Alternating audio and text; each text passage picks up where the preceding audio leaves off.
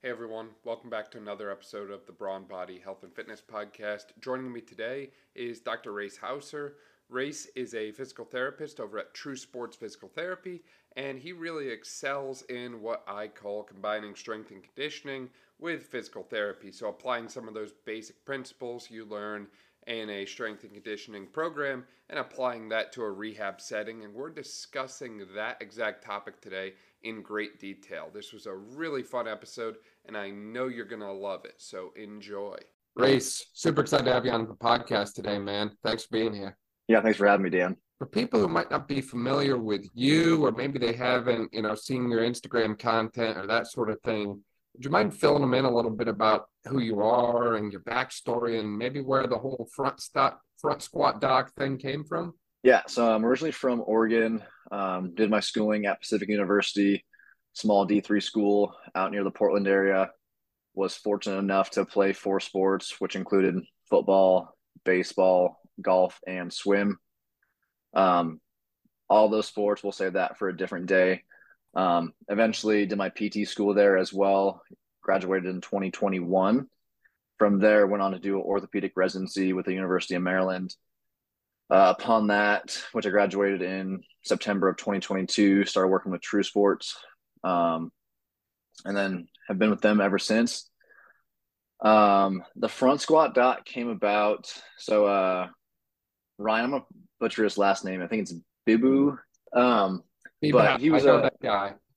Yeah, so he's a he was a student with Jenny um, while I was there, and he's a big powerlifting guy and kind of get into that realm of things. And I myself am a big front squat guy. I don't do a ton of back squats myself.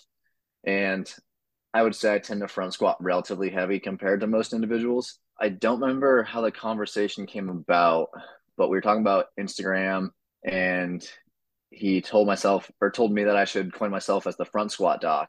I found that kind of catchy. So I'm pretty sure I did a poll on Instagram essentially asked people if I should change my handle to that name. And I want to say like 70% or so said yes. And then the other 30 said no. Um, so I said, fuck it, let's go for it. And um, who knows if like it's helped me gain more followers or not compared if I just would have kept it like race.hauser, DPT or whatever. But I enjoy the name. Um, big front squat guy. So I'm, I'm sticking it with it for now. It's funny you say that because I may or may not have shown a patient or two of mine your video of you clean grip front squat, like split squat, 315 for like a set of eight. Um, that, that's a lot of weight. Certainly impressive what you've been able to do. I think you kind of started a whole other like movement too on the side there. The the GIM project, I think it was. Yeah, so the GIM project um, essentially kind of a, a, side hustle at this point and still relatively in its uh, infancy. Uh, initially started as kind of like a personal training side hustle, um, but long term goal, you know, I'm thinking more within like five years or so, is to have it be more of an educational platform for strength conditioning coaches, and have it be more geared towards coaches who end up working with athletes who are undergoing the rehab process um, because I feel like there's a pretty big disconnect between PT and S&C for a lot of individuals. So trying to help bridge that gap to better serve like the athletes that we work with. Yeah, that's awesome. That's awesome. And it's great that you have a platform that's working on that. And I know that's something that you yourself are quite passionate about. You kind of have that cool spot of being both a PT and CSCS. So you kind of wear the PT hat and the strength coach hat at the same time. And I think it's important for there to be an overlap between those two uh, fields, I guess you can say. You know, I feel like PTs in general need to have a good knowledge of loading principles and exercise selection in order to best serve their patients. But I would say the majority of the time, that's not what I see from, you know, past patient stories or patients who have come to see me from like your typical outpatient clinic. Um, would you say you see something similar on your end?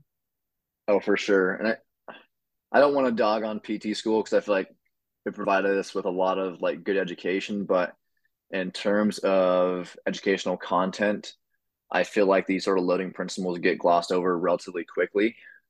Um, I remember giving a a lecture last year to my PT school. Um, essentially, was on athletic um, low back pain rehab, and I had a slide up there that was uh, essentially like a framework for exercise progression where, you know, for plyometrics, it was like extensive to intensive, um, maybe like short coupled to long coupled. And I remember I got the feedback form later from the professor who kind of runs that whole program or the, um, oh, the elective course. There we go. Um, and the feedback said that I was using terminology that they weren't familiar with. And like me being a, I think I may have glossed over this, but uh, also coach Pacific's baseball and softball team and Eastern Oregon University's baseball teams in terms of the strength conditioning coach. Um, so some of these sort of words and stuff are like relatively intuitive to me. And, you know, when I'm using them in like a lecture or something, I don't typically bat an eye because I'm really familiar with those sort of S&C terms. Um, so when I'm giving a lecture on that, like realizing that they haven't been exposed to this sort of content, um, which I think, regardless of whether you work with athletes or not, should be the standard of um, uh, like content in terms of exercise prescription. Yeah, yeah, definitely. I think that ultimately, in order to move the needle forward, you have to do something that's going to impact and change someone's life in a positive manner. And as we might have previously discussed, you know, three sets of 10 side lying clamshell just doesn't quite do that for people uh, for some reason. So, you know, when it comes to you, when you're working with one of your patients or athletes, you know, in the PT clinic there, how do you go about kind of overlapping strength and conditioning principles with physical therapy? And where do you kind of see those lines kind of blend together in your day to day treatments? So I like the two biggest things that probably it boils down to is one, their training history, and two, probably level of irritability of their symptoms. Um, and that's going to give me a decent idea of probably where their entry point is for whatever sort of exercise, dosage, contraction type that I might give them. If it's someone who's relatively high level and maybe they have knee pain and let's say anything that's super quad dominant just seems to flare them up, I'm probably going to start with either some sort of ISO um, to help desensitize the area, but I also want to like train them still um, and not just do a bunch of table exercises. So I might end up giving them some sort of hip hinge movement. Um, where if they have been training for five or so years, I'm likely to expect them to probably have some sort of familiarity with doing a hip hinge with relatively good proficiency. Um, and I know I'm probably going to get a meaningful stimulus to those hamstrings um, in that posterior chain. Whereas if I have someone who's maybe been lifting for three months or six months, um, we've all had the struggle of trying to teach someone that hip hinge pattern correctly. And um, either it's they're doing more of a, a squat pattern with getting more like um, vertical pelvic translation, or they're getting excessive like rounding through their spine. Um, and we're not really getting any sort of meaningful stimulus to help load that posterior chain. So then it kind of falls to the category of okay, I have this umbrella of the hip hinge movement category. How can I now lateralize this or change this movement positionally to still drive that similar sort of movement? So then I think, all right, we have prone variations with GHD, we have supine variations with bridge um, movement patterns. Um, and then from there, it's thinking like, which one do I think they're going to be most proficient at to be able to load that target tissue? Oh, and, and then from there, it's just load appropriately, um, monitor symptoms, and keep going from there. I love that breakdown that you just gave, Rayce. And I think it's essential to individualize it to the person in front of you because, as you mentioned, you know, no two people are going to present exactly the same. So someone might come in, maybe you got two patients with like a patellar tendinopathy, and you might have someone come in who's super flared up, super irritable, and just cannot tolerate much at all but you still want to get that needle moving forward. So you have to kind of work with what you can. And then you might have another individual who, you know, sure, they get stuff time to time, but they can tolerate some pretty heavy ISO loading or some super deep shin angles or maybe even some knee behind toe stuff because it's not all knee over toe after all. Um, so I think uh, I think that you know you really hit the nail on the head there with that. And I also like your point about kind of finding ways to progress and regress every exercise. And I think that's something a lot of people I've seen struggle with. They don't really know, you know, what level they're at at that moment. They don't know what the next progression is or the next regression is. And kind of almost like taking a basic movement and building 50 progressions forward from it and 50 regressions back from it. You know, take um, take a simple like single leg barbell hip thrust. Um, you know, just loading a single leg uh, bridge pattern and then finding ways to progress it more challenging or regress it to a simpler form, finding ways to add in multi-planar components or um, other demands. I think it's really I think that's where kind of the exercise knowledge really comes into play. And I think you did kind of a great job kind of nailing the overarching themes of it there. Now, how do you kind of structure those into one of your sessions from a programming standpoint? Because I think that some people pick great exercises, but they don't know how to put the pieces together, if that makes sense. I'll use, at least from a framework standpoint, I'll use kind of a top down and a bottoms up approach. Uh, so, top down is kind of like overarching goals or sort of like adaptations or qualities I want to achieve during that session. And as we start to trickle down um, from the bottoms up, like how's that person feeling that day? How are their symptoms? Uh, what equipment do I have available? Um, and even within session, like I may have like, all right, this next exercise I want to do a Bulgarian split squat with, or like front rack with the barbell, but maybe all the uh, the squat racks are taken. So I need need a pivot either change my loading modality or maybe just scratch that um, intervention and then um, pivot to a different thing and then save that for next time.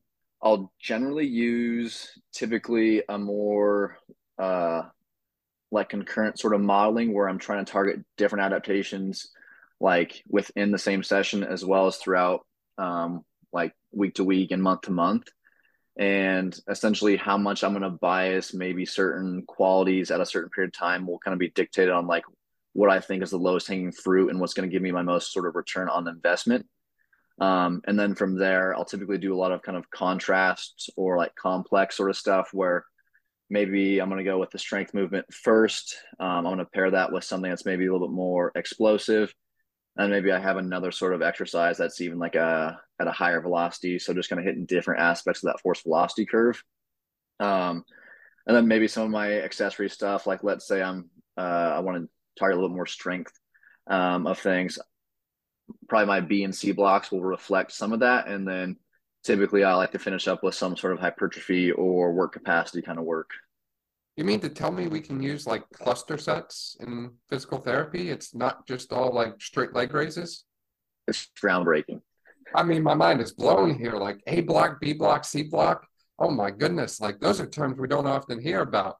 Um, but no, I think that's uh, an essential point is, you know, you can get creative and get crafty. And ultimately, I think that's what it takes in order to progress someone. Like you have to find what they want to get good at and get them better at it. And you can't do that by just doing one thing at a time over and over again. I like the supersets. I also like the approach of exploring the force velocity curve because I think that's something that many people don't quite understand. And even if you can take something like just a straight French contrast training approach and apply that well, I think there's so much power and applicability to hitting various uh, levels of the force velocity curve as opposed to just kind of training the train. And I think from a, a, time management standpoint too, it just works better given time constraints, especially when we have either 30 minutes or 45 minutes for an appointment that we're with the patient. Um, so I at least know I can get multiple qualities in that one session. Um, versus and like especially if I know what I want to see from like a kinematic standpoint, I don't want to pass that off to the aide and have them have to. And granted, we don't use aides at all, but um, if there's a situation where I had to pass them off to an aide and they're going to be supervising five or six different individuals, like any sort of air and maybe like sort of kinematic or movement that I'm wanting, like is likely to go under the rug. Yeah, yeah, definitely. How many exercises are you typically programming for your sessions? Because I feel like part of the loading principle is just overall volume and dosage and that sort of thing. So where do you where do you kind of set your minimum effective dose for the person in front of you? And where do you kind of set your line as far as like, hey, this might be too much? Um, so it'll depend. Like there'll be sometimes where like I'll have a flow sheet, um, and it may look like I did a 20 different exercise, but maybe it is honestly just a progression of one drill. So we'll take like switches for an example at the wall. Like maybe I start with singles, maybe I then progress to doubles and then triples. Um, maybe I have some stuff similar to that um, where I'm doing that on the ground um, or not against the wall. And similar sort of thing, I'll go singles, doubles, triples with the switches. And when on that flow sheet, it looks like I've done six exercises, but essentially it's just a progression one on top of another that took me three or four minutes to do. Um, so I think that's one thing. Um, I would say, generally speaking, I'm probably around like the six to eight, maybe six to 10 exercise mark, depending on kind of what sort of goals I'm getting after for that day. Um, heck, sometimes just trying to take weight on and off the bar just takes a lot of time uh, with like the re racking of weights and stuff. Um, but I would say six to eight exercises generally. I'm probably in that three to five set um, range. And then my rep range will get pretty variable, probably anywhere from four to up to 25, depending on where I'm at in the block, what sort of tempo I'm using, what sort of load I'm using. Um, as we get further out, um, I'll start having people do like singles for EMOMs. Um, so we'll start getting pretty creative. Yeah, I love that. And I think that creativity is something that, you know, I appreciate, but I think the patients also appreciate it as well because three sets of 10 of everything gets boring really, really fast. Um, yeah. I think that needs to be left in the past. So, how do you kind of work those creative elements into your program while still kind of focusing on the same goal? So, you know, what I mean by that is how do you kind of mix in some of those long duration ISOs or AMRAPs or that sort of thing into a goal of, you know, quad strengthening or hamstring strengthening or that sort of thing? Yeah, so I'll typically like if I've hit maybe quad either earlier in that session or earlier within that week, relatively heavy. Maybe I've had a little bit of isometric loading somewhere throughout that week or that day, um, but we haven't done a ton of like um, high rep sort of stuff and having to deal with like a lot of that sort of metabolite accumulation. Um, shit, I have a bunch of different sort of uh, what I'll call like bodybuilding s sort of um, types of like program structures or uh, exercise structure I'll use. Um, one common one would be uh, it's called like the lactate retention method. Um, essentially, you do it's pretty terrible. Uh, 30 seconds, as many reps as you can in a controlled manner, and then you hold it for 30 seconds um, as isometric. Um, the ISO can be freaking brutal, especially when you load it heavy. Um, other things you'll see is what's called like a Badger protocol, where you're gonna on the front end, you're to do some duration of isometric. In the middle, you're to have some number of repetitions, um, whether you want to go 10, 15, 20. And then on the back side of it, you're going to have another isometric at the end. Um, if I'm having this probably later in the session, I'm probably going to go higher holds or higher duration holds or longer duration holds, higher rep schemes, and then on the back end, longer duration holds. Um, I'll use it for people in the strength block as well. Um, where I'll go shorter duration ISOs, shorter or uh, less reps and higher weight, and then same thing on the back end for the ISO. Um, I'll have people do.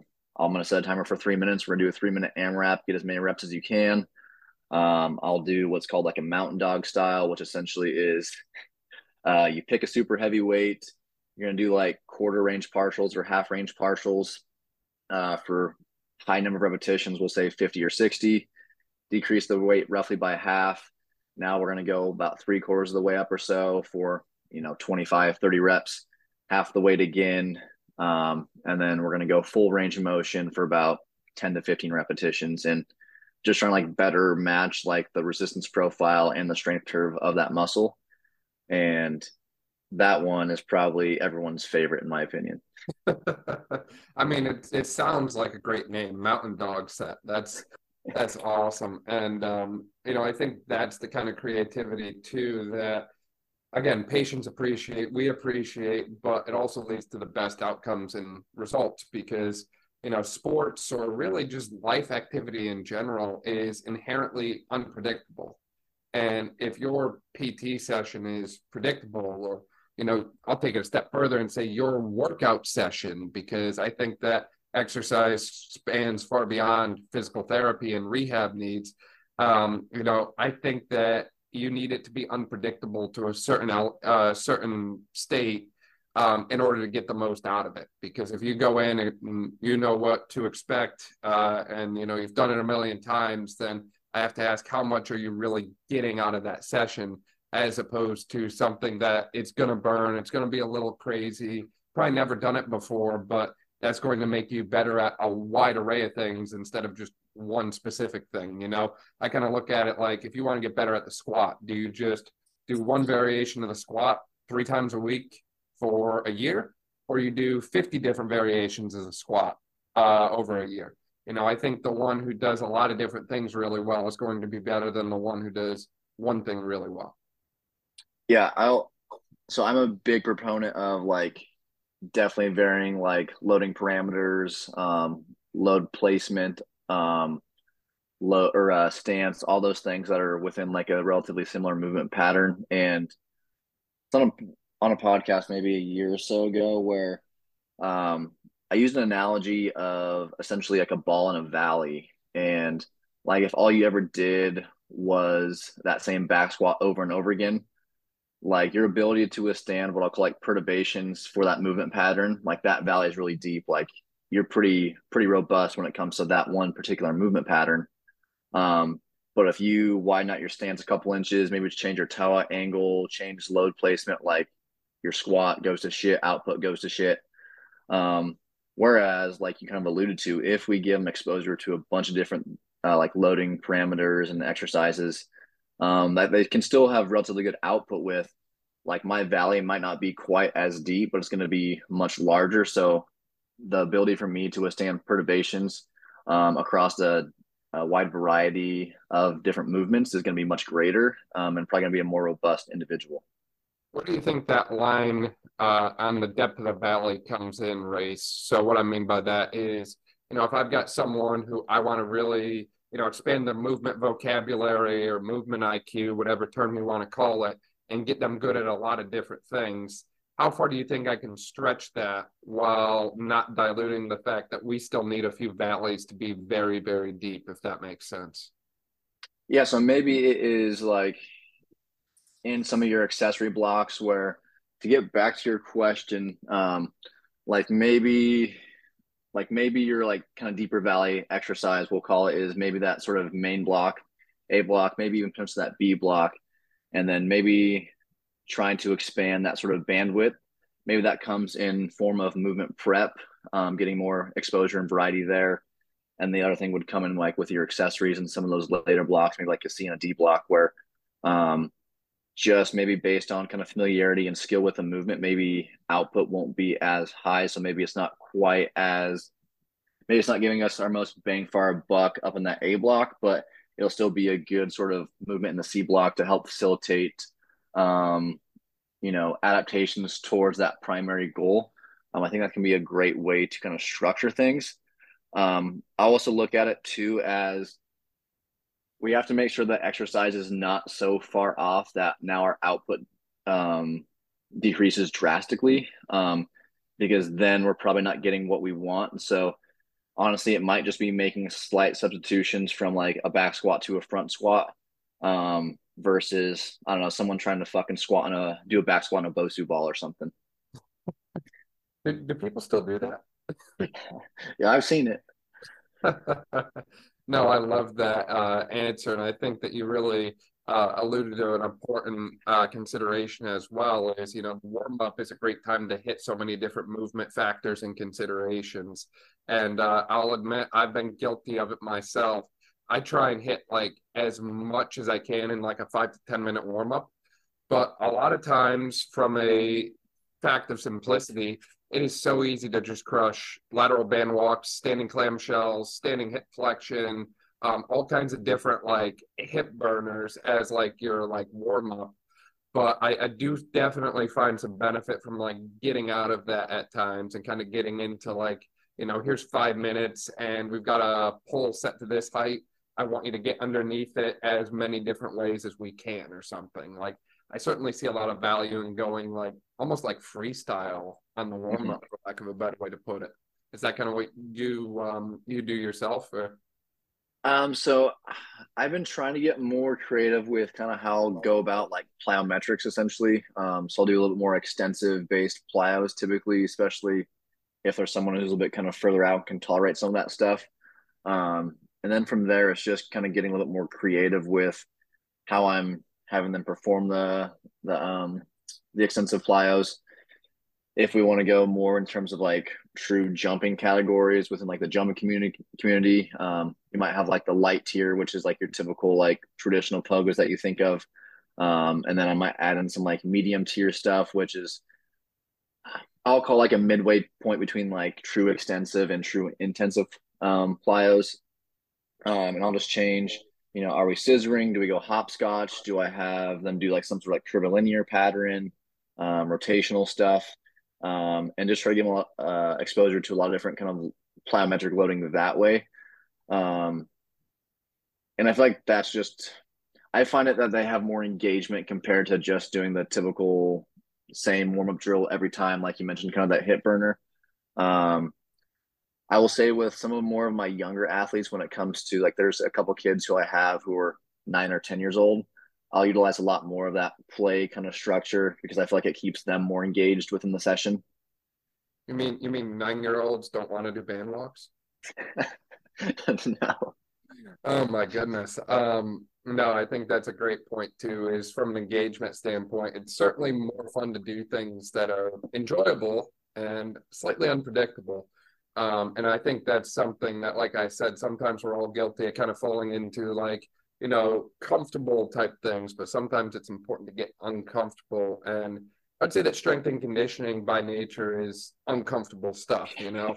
I don't usually feel too good when I'm on my last rep or two of a certain exercise, but I know that those are the ones that really help me move forward. So I think that, as you mentioned before, uh, patients who have had a past training history, especially, get a little bit more out of that because they're able to relate to it better.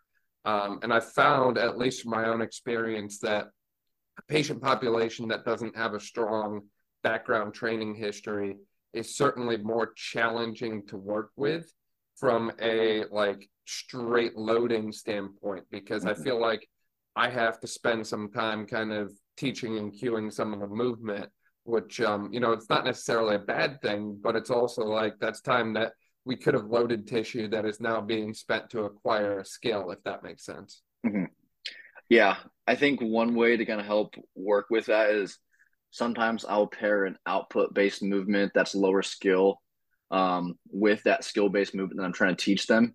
Um, that way I can still get meaningful load to that target tissue, but we're still also kind of working on that skill um, for eventual adequate loading for that movement I want to have them perform.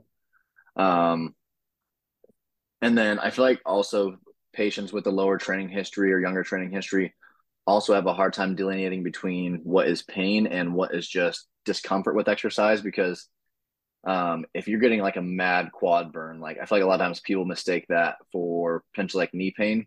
And it's like, no, we're just loading the heck out of your quad in a good way. And you're just not accustomed to that sort of unpleasant sort of experience. Yeah, yeah, no, definitely. And I find that especially with certain positions, um, like if I go like lunge with heel float, all of a sudden like everything just lights up. And uh, it's always fun when you see the look on someone's face the first time their legs start shaking like that. Yep. Um, it, it's it's always just priceless, absolutely priceless. And um, I, I think that's kind of the other thing too is like I think it's our job to teach movement skill and movement acquisition, but we can't get so lost in teaching movement that we miss the whole point of what we're there for. You know, I'm not there to teach someone like the perfect squat form or the perfect like you know lunge form like we need to be able to do it well but we also need to load tissue and get stronger and if i spend my entire session just teaching like squat form then i feel like i'm almost like doing that person a disservice if, if we're still not like getting what we're there for in the first place out of it you know i can't i can't just teach like you know every post-op acl do 45 minutes to an hour of straight like squat form work right like at that point, like fuck it, let's load up a wall sit or something and have them get at it. Or like if we have access to a leg extension machine, just fucking hammer away at the quads that way. Um, other thing I see too is when it comes to actually having a movement framework for how you want to observe movement, I don't think a lot of PTs have that per se, or don't know what to look for when it comes to um, what the movement probably should look like to help get the the most desired loading out of your target tissue. Um, and for me, a common one is the RDL. Um, I feel like most people just have people bend forward at the hip, whereas I'll typically have people do more of a or try to get more of a posterior translation of the the pelvis horizontally. And people will typically feel a pretty different uh, or a pretty drastic difference in posterior chain loading with the that posterior pelvic translation versus if they just bend forward at the hip. I always see people always complain of like, oh, I just feel my back working versus if we can constrain the movement better to get that posterior shift, then like, oh yeah, now I feel my hamstring working. How do you like to cue that? Do you do like a band pull, like A to P, or how do you like to set that up? So I have a bunch of different options that I'll go to, or a, a handful. One is I'll typically go near a wall first, um, and all I want them to do is like just push the hips back towards the wall, um, and if that's not working, a lot of times I'll end up getting a dowel and putting it, I don't know, pretty close to like met heads on the outside of their foot. And then I'm going to have them have their shoulder brush down the front part of that dowel without having it tip forward um, as a way to try to get at that posterior translation of the pelvis. Um, I've seen, I've tried using like a, a band pull through. I end up, at least from what I've, when I've tried using it, I've had people who primarily will just like round through the low back to try to get the band and pull it. Um, I know some people who go with like a tall kneeling sort of pattern and have like band around the hips and have them kind of sit into their hips and come back up. Um, I would say for the most part, I tend to have pretty good success using the wall as a as a constraint. Um, other thing I'll use too is um, if I'm getting too much like posterior tibial translation backwards, I'll set them up close to a box where that front of the knee has to stay in contact with whatever sort of object as they're pushing their pelvis posteriorly. Um, that way I can try to get what I view as like as much excursion as I can between the hip and the knee. Yeah, yeah, no, I like those cues and I like those setups. And I think uh, I think you're kind of hitting an important point too. It's sometimes we pick the right exercise, but we're not getting the appropriate response from it. And I think that happens far too often, especially if we you know, aren't paying attention to the person in front of us close enough is, you know, plain and simple. I could give them, like you said, the RDL for posterior chain loading. And if I'm not careful, I end up just getting loaded spinal flexion. Um. I always found it funny that, um, you know, there's been some things I've seen online where a few people have been posting about like a seated good morning as like the perfect exercise to load the posterior chain. And I just kind of look at it and put this puzzled look on my face because I feel like the amount of people that could actually do it correctly and get the posterior chain loading from it is very minimal at best. And mm-hmm. I think ultimately it comes back to a, you know, a point of, you know, are you getting what you want out of it and how much do you have to invest into it? And is there a more simple option available? So, you know, like you mentioned, maybe, you know, maybe the super advanced RDL setup is not going well, but maybe I can put someone in a kickstand position and grind away at an RDL and get exactly what I want out of it. Or maybe I can use an external stimulus such as a wall to get what I want out of it without having to go through 10 different hoops to, um, you know, get the adaptation I'm looking to elicit, I'll say. Um, so I certainly think there's value in kind of thinking outside of the box and getting creative with how you set things up and how you do things in order to make sure that you get what you want out of it and um, I, I, think some of that even comes back to the questions that you're asking during the session when you're working with the person in front of you. Is it's not just how are you feeling here or hey, no pain, right? Like ask deeper questions. And I think the better you get at asking questions, the better your session is going to become as a result. I definitely think to some extent we need to be feeling the target tissue that we're trying to work. I will say like there's definitely times where maybe I've done some sort of squat and did not feel my glutes whatsoever, but the next day my glutes were the sorest thing ever.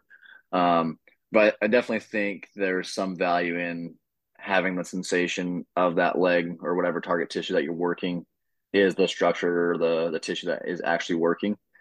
The other thing too is trying not to over cue verbally. Um, maybe keeping at one to two verbal cues because I feel like if we start trying to throw in three, four, five, six cues, now they're trying to process too much information, um, and we're still not getting the desired move, uh, movement that we uh, that we want. So I always, I always think that if I can give them some sort of external constraint that can better help me drive that movement pattern that I want, that's going to be a better option for me versus trying to cue it to death verbally. And if I've done a couple different sort of um, external constraints and still not getting the the pattern that I want, um, kind of like we talked about from there, I'm probably going to do some sort of output based movement with a skill based movement. And then eventually I'm going to come back to that sort of skill based movement to see if we can get more meaningful load in that tissue. Yeah, I like that. I like that approach a lot. And, um, you know, as we've been discussing here so far, Rayce I feel like someone's going to be listening to this and saying, wow, there's so much going on here. There's so much to this world of exercise and strength and conditioning and applying it to a PT and rehab setting. Um, but I don't think it needs to be overly complicated. I don't think it has to be like this crazy thing that everyone should be fearful of. And I'll even take it a step further and say, I don't even think you need to study exercise for seven, eight years to really, you know, apply it effectively with, um, you know, your patient population or your clients that way. Um, I do think, at least from my own experience and my opinion, that there's a lot of value in being active yourself in some capacity uh, in order to instruct movement and teach movement and kind of, you know, expect what this person is going to feel um, but I certainly think that it, even though it might seem daunting, this is not like a super complex world, I'll say. And definitely, I think there's uh, some validity to like having skin in the game. Um, one, in terms of like understanding what the patient's going to feel, whether it's resistance training. Um, I especially think when it comes to plyometrics, that's probably where we struggle as a profession a lot of times um, with that sort of later stage in terms of return to sport. And I don't know. I, I personally feel like box jumps are our go-to plyos. And we're not really getting like true stretch shortening cycle, not having to deal with any sort of impact and collisions with the ground and like actually doing some of that stuff yourself and seeing like potentially how intense some of that stuff can be. Um, I think might give people a better appreciation of one stresses through certain structures during that exercise, two what sort of volume they could potentially you know have a general idea of like what might be a good volume or rough starting point for that individual um, and then two just from a an exercise database standpoint like having been exposed to a ton of different sort of exercises and movements that one i've tried out myself and two it's like all right like now let me think of a bunch, of different scenarios patient populations injuries post-op conditions that um, this might one benefit the patient and two like when might i consider to implement this yeah, definitely. I um I have a little game that I've uh, been playing. Uh, it, it was in response to a few patients that came in to see me, and they had certain issues with certain movements at certain uh, body parts. So I'll pick on this one here, for example. Say you have a surfer who comes in and they have issues with their duck dive when they're surfing in their knee. Um, well, now you've kind of got to reverse engineer it. Like, okay, here's the movement pattern. How can I load tissue in that pattern. Um, so they show you the movement, and then all you've got to do is kind of put together the pieces of this is how I can load this muscle group or this piece of that movement versus that piece of the movement. Um, and I think that that can almost become a game that you play. Like I don't know if there's a physical therapy party game out there somewhere, but um, you know, picking like a sports PT party game, anyways, picking like a sport, a movement from the sport, and then like name six exercises that you can do to load that specific motion effectively. Um, I certainly see value in that, and that's a good little drill to do to keep yourself mentally sharp. Um, if you have students, they always love the little challenge, or um, most of them love the little challenge that you can throw their way with that.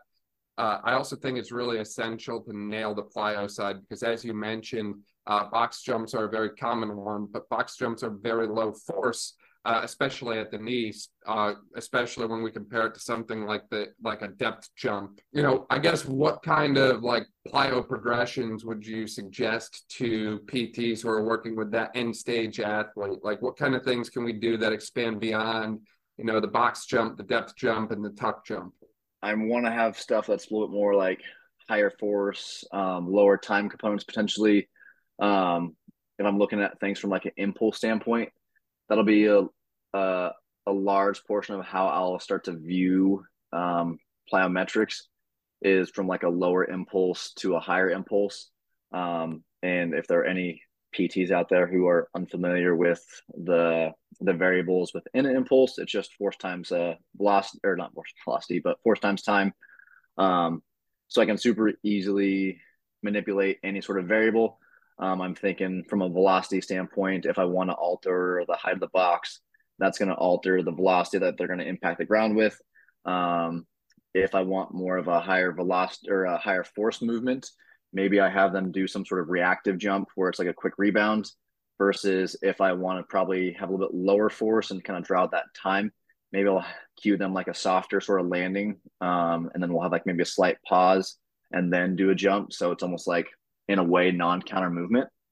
Um, and then so one viewing things from the the lens of like impulse and then two i also want to get them exposure to be able to change uh, like planes of motion force vectors. So maybe i'm to have them do like a single leg broad jump forward. We're to go right into a single leg vertical jump. They're to land go immediately into a single leg broad jump again and we're to go that the length of the turf. Um, maybe i'm having them doing like forward and backwards leaps where essentially it's just like a single leg double leg jump. And I'm to have them go back and forth essentially as far as they can in both directions. Um, I don't think we do enough loading going from a starting from a forward position, jumping to a backwards position, and then jumping back forward. Think it's like a great way to like load the Achilles in a way um, and get them used to having like that foot, what I'll call like similar to a position where um, like when we're sprinting and that foot's behind us and we're striking the ground, something similar to that sort of position. Um, we can add certain things similar to that with maybe we're going from like a sagittal plane movement to a frontal plane movement. We just have to make sure that we're not getting the movement overly complex where we're starting to now decrease the output or the primary intention of that uh, movement. Um, I think those are easy ways to. Um, other easy ways are just to incrementally progress the height of the box and doing depth lands, depth drops, um, drop jumps, all that stuff. Um, so I, I think as pe- as long as people have a framework for categorizing, progressing, regressing, um, they'll be far better off compared to a lot of other individuals. And I always tell people they don't need to have like my model, but they at least need a model for progression, regression, and lateralization. I completely agree with that. You need to find a way to scale up and scale down. And um, I also agree in the sense that it doesn't have to be overly complicated, like we were talking about a minute ago. Is I think everyone opens up the Instagram, sees some cool exercises, and thinks, "How in the heck can I put this together?" You know, what are we trying to accomplish here? And while there's value in getting fancy at times, I also think that there's a lot to be said about mastering the simple things and doing the simple things really well and at the end of the day, if progressive height box jump gets you to where you need to be, then I can't really judge you for that. You know, I'm um, I've become a huge fan of variations of the skater hop side to side and adding load, adding a band, um, changing what the like swing leg does and various things like that. And um, you know, it's a simple side to side hopping pattern, but it's the kind of thing that I can manipulate like 15 different variables with and get a lot of different things from. And sure, it might not be the most like sexy thing to post on Instagram, but I think there's value in it. Um, I, I also got to say, you know, you mentioned something about softer landing. Couldn't we just soften the landing by like jumping onto blue foam uh, instead of like the ground? Wouldn't that like soften the landing too? We could. Um, I have thought about. Uh, um, I'm still trying to find a use for that thing. Uh, if you want to, if you have another PT there, you can use it as a saddle. Um, sit on that like a bit, like you do a bear crawl, have the other person hop on. It works great. Uh, speaking from experience, I know. Yeah, I have. Um, but I think there is some value in potentially altering the surface a little bit. Um, like you, you know, like those gym mats we'd always do like sit ups on. Yep. Like it's you know a little bit softer, but it's not so soft that it's like all quote unquote unstable. Like I think there's some value in changing some of those surfaces up. Um, if you have access to like a sand pit or something, that can be another easy way to kind of delay that sort of impact a little bit or like draw out the time component of things. But like you mentioned, like a lot of people see stuff on Instagram. I feel like Blaze Pods are probably the hot thing right now. And they see some cool drill on Instagram and they're going to grab that without any sort of consideration as to who, why, when they should implement that. And like what sort of objective criteria are going to use to determine why you should use that exercise. Yeah, yeah. And I think ultimately, if you can ask yourself the question why and give yourself a good answer for everything that you do, then you've created a effective program at the end of the mm-hmm. day. like if you have good reasoning and good rationale, then you know you've you've got what you need. You don't have to do it like I do it or like you do it or how you know anyone else does it. You can kind of go where there's no path and blaze a trail if you want, but you need to have the why. And I also think you need to produce the results because if what you're doing isn't working, you kind of have to go back and change something. And uh, I guess that's the last thing I'll ask you here is, you know, I've seen some people who things aren't working, so they just abandon and blow it up and start over. Um, but I think I think a lot of times their plan would have worked if they just gave it a little bit more time. So how long do you think someone should go before they just kind of blow the whole ship up and start fresh with, you know, a program or a progression series that they're working on with a patient? Um, that is a good question. So I'm going to approach this a couple different ways. One, is the PT truly pushing the patient hard enough that they're actually going to achieve some sort of benefit from that program?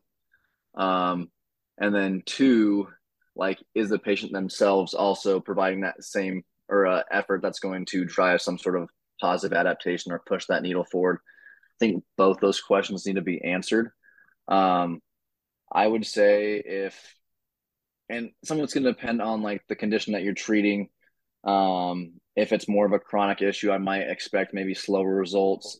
Um, if I'm working with someone who's maybe, let's say, 12 weeks post op ACL and uh, they're a patellar tendon graft, and I'm measuring hamstring strength after six weeks, I'm probably going to expect a pretty large jump in hamstring strength and if we haven't, then it's like I should probably go back and reevaluate like why I didn't see, you know, a good jump from, you know, week 12 to week 18 in my hamstring strength.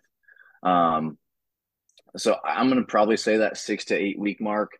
But if I'm being honest, I think if we go to like the fitness world and people jumping ship from program to program, I don't necessarily have a problem with them doing that per se. I think if they actually worked hard and still and jump from program to program, they would see results. But it's their lack of effort within that program itself. Um, and then they blame the program for not getting the results that they want, and then they just hop from program to program. Or I'll take that and twist it slightly. There's someone who puts too much effort in, and they're playing this sport and that sport at the same time and they're doing physical therapy and they're doing their strength and conditioning workouts and they're running in their free time because we have to stay in shape and oh by the way um, we forget to eat uh, because we're always on the road between one sporting event to the next. And we don't have time to sleep because you know we've got to focus on the sports and the activity. And i find a lot of times they run into issues and they try to jump from program to program because it's the program's fault. Um, and, you know, I'm all for athletes pushing themselves, and I am all for athletes like finding their limits. And I mean, you know, a lot of athletes we work with are in their teenage years. And I mean, when you're a teenager, you can do almost anything without issue, but everyone has their limit. And there's a point where people start to break, not bend. And, you know, if you're someone who's maybe you're playing soccer and field hockey both at the same time, both travel teams over the summer, or maybe you're on the travel baseball team over the summer playing five games a week every week, and you're going to the gym six, seven days a week doing like arm farm and that sort of thing, and you're doing your PT and you're running, and all these other things get thrown into the mix. Things are going to start to break down a little bit, and you're not going to get the results you want from your program and it might not be a programming fault. It might not be a strength coach fault. It might not be anyone's fault, but the fact that you have not taken the time to allow the stimulus to kind of take shape, I guess I'll say. You know, you need to, you're not going to build muscle during your workout, you're going to build muscle afterwards. So being willing to kind of look at the entire picture and say, here's where I think we're missing it. Um, and that might not be your program, that might be other factors. And I know no one likes to hear the phrase slow down, but sometimes we have to. So yeah, I'd also say like potentially addition by subtraction too. I know a lot of times, kind of like you're mentioning, and especially like in the earlier years, uh, like in high school, people always like more volume is going to always be better, lead to better gains, more muscle mass. And as you alluded to, if they're playing two sports at once, they have a skills uh, trainer on the side. Um, they have multiple tournaments a week, have a hard time getting food because they have to jump from one practice to the next, a tournament to the next. Um, that maybe addition by subtraction or detracting, uh, subtracting some of that volume might be of benefit to them. I think the other thing too is if we're able to recognize that, understanding like maybe how our programming might change because of that. So maybe we might do maybe like some overcoming ISOs. That might be a decent way to get us a light sort of like strengthening kind of stimulus or output stimulus um, as a or as opposed to like just trying to crush fucking six by three on back squats or something. No, for sure, for sure. Rayce, I feel like we've hit so many different points and considerations that apply very well to the world of you know physical therapy, especially as it relates relates to working with athletes uh, and programming for their specific needs and conditions. Do you have any kind of closing thoughts or closing remarks or anything else that we might have missed today in our discussion? Um, I think just kind of like sum everything up. I think one, the biggest piece is having a framework for exercise prescription, exercise regression, progression, being able to scale exercises. And I think from like the way in which you go about structuring a session, not thinking about having like, oh, I need to make sure I get this Bulgarian split squat in or this sort of glute exercise in. I think when you have that too rigid of a structure, if whatever sort of equipment that you want to use is now taken or not available, I feel like having that sort of structure, you start to kind of panic and freak out. Um, whereas if you would structure things maybe more based on what sort of qualities you want to hit with certain kind of movement patterns, so maybe I want to work a little bit more unilateral um, posterior chain strength. Now I have my umbrella of different positions um, that I can essentially hammer that in. And from there, it's like, okay, well, all the barbells are taken. Um, so I can't do a single leg barbell RDL. Um, but maybe I have dumbbells available. Um, but maybe dumbbells aren't the best bet because their grip's limiting factor. So heck, maybe I'll go with like a single leg GHD or a single leg bridge variation that might target the hamstrings, and I can still get pretty good load that way. Um, so I, I, think viewing um, or at least structuring um, PT sessions that way allows for a more flexible, fluid, and robust sort of way to go about progressing an individual. There's some validity, like we talked about, like having skin in the game, and I think there's something to be said about like we are preaching to them to lift weights, do some form of like cardiovascular exercise. Um, we should probably do something similar if we're trying to preach that. And especially with us being in a health related and movement based field, like we know what sort of um, like risks are out there if we are sedentary, if we don't exercise, if we don't meet physical activity guidelines. Um, so if we are the ones advocating for our patients to do that, we should probably be doing something similar to them or at least some sort of um, movement endeavor. Yeah, yeah, definitely. And, you know, I think that can look different for everyone. You know, you don't have to be, uh, you know, as Kenny Powers says, the best at exercising. You can play real sports like, um, or you can exercise. You can do it all. You can do CrossFit. You can do powerlifting. You could be a strong man. You could do yoga. You could run. Um, you could be like a cyclist or um, I met someone the other day who does like rowing type stuff, like dude like canoed for like like 12 hours, um, which that's impressive in its own accord. Um, so I think that fitness uh, looks different for everyone, and you don't have to like confine yourselves to one thing. Um, but find something, pursue it, and just just do it. Man, I should we should be sponsored by Nike. Uh, Rayce for uh, for people who want to find out more about you, uh, where can they find you at? Are you like in the Instagram generation or Are you still more like MySpace era, or where are you at? Um, unfortunately, I no longer have MySpace. Um, I can probably see if my Hotmail is still alive. Um, that MSN Messenger that was hot back in the middle school days. Yeah, yeah, yeah. Actually, we recorded the podcast today on ooVoo. I don't know if anyone remembers that. um, but pretty active on Instagram. Um, it'll be at the underscore front squat underscore doc. Um, and then my other um, Instagram page for the GIM project is at um, the GIM project, which is the GIM project. And then I'm also on Twitter. I don't remember my handle to be honest. I'm not very active on that. Um, but stay uh, stay tuned. Um, there's me and a couple buddies who are looking to release an ebook for ACL rehab. So stay on the lookout for some of that stuff. Um, I think it's gonna be pretty big for helping individuals know what to look for in terms of like ACL rehab. That's awesome. You see, that's one of the things that I really respect about you, Rayce, is you're very focused on giving back and helping other individuals. And while sometimes we might do that through the power of memes and picking on some people once in a while. Um, I, I, think there's a lot of value in offering content like that. So greatly appreciate that. And I know there's always good stuff on your Instagram account. So we'll link to that in the description below.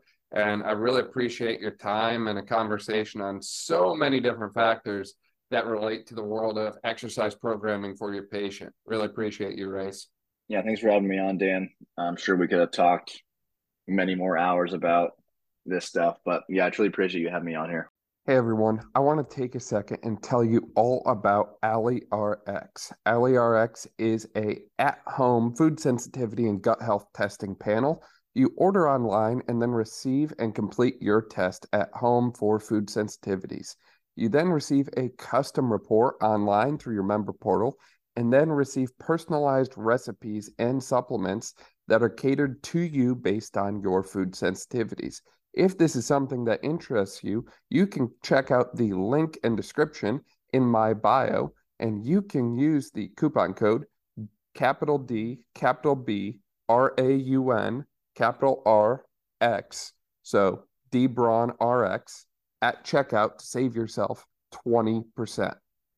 Thank you so much for listening to this episode of the Brawn Body Health and Fitness Podcast. If you liked this episode, please make sure to share it with a friend, subscribe so you don't miss any of our upcoming episodes, and leave a review. This way, we can spread knowledge and motivation and help reach more people. Thank you again for listening, and I'll see you next time.